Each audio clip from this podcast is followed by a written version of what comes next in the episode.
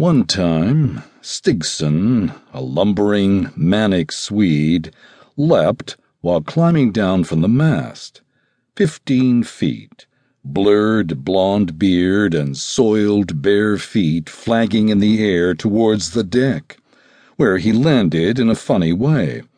As it happened, a stray nail had been left behind where he touched down and it entered him through his heel, paralyzing his foot permanently so that he walks always with a kind of slump now. The sound of his hysterics reached me two decks below. When I came up, I found him scrambling around, inflamed, raving, smearing bloody curves across the deck with his lame heel. I tried to dress his injury, but he refused, reduced to a language of gurgled screams. In the days that followed, he stalked everyone on the ship demanding to know who had left the nail behind, lacing his hands behind his knee to raise his leg and accuse them with the hideous purple wound. But who'd remember forgetting a nail? Who remembers the nails, crumbs, hair, flaked skin one constantly leaves behind? When no one confessed, Stigson decided it didn't matter who it was. He would strike indiscriminately with the same unforeseen randomness which he'd been struck. Several days later, as the deck boy was perched on the foremast, sewing a tear in the sail, Stigson arrived with an axe and simply began to chip away, raging in some meaningless private dialect. His intention was clear enough. He meant to drop the boy in the water, leaving him to drown, or else axe him directly if he climbed down to sever a limb, a finger, toes, his head. It took four men to hold Stigson back, and all the time he was lunatic, frothing, spittle flying from his mouth, catching in his beard.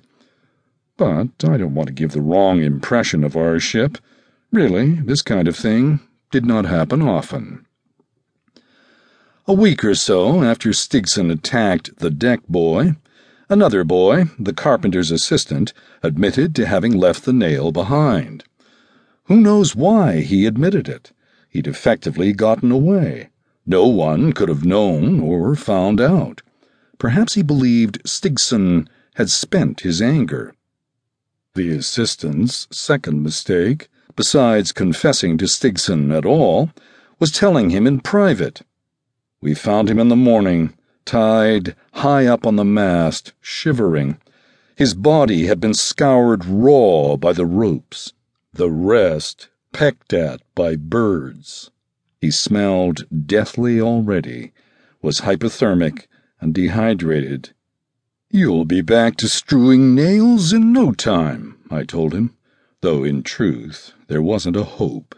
He lay, platter like, on the sick bay table and moaned. I asked, just in case, if he had family I could write to. Without shame, Stigson came to see what all the moaning was about, then wordlessly returned up to the deck above. At the time, we were passing through an Arctic place. Seawater flung up by the ship came back down as ice, chattering across the deck. Ice formed on the sails, around ropes, the inner workings of pulleys, on beards, knuckles, sleeves. Icicles made long tooth shadows, in sunlight and in lamplight, at all times, in all lights, against the deck and the sails. Stigson moved around the ship, collecting, in a sinister way, icicles into a bucket. When he limped down again, he pushed me aside and, carefully rolling up the boy's shirt, began laying ice down over the weeping sores and burns that deformed his body.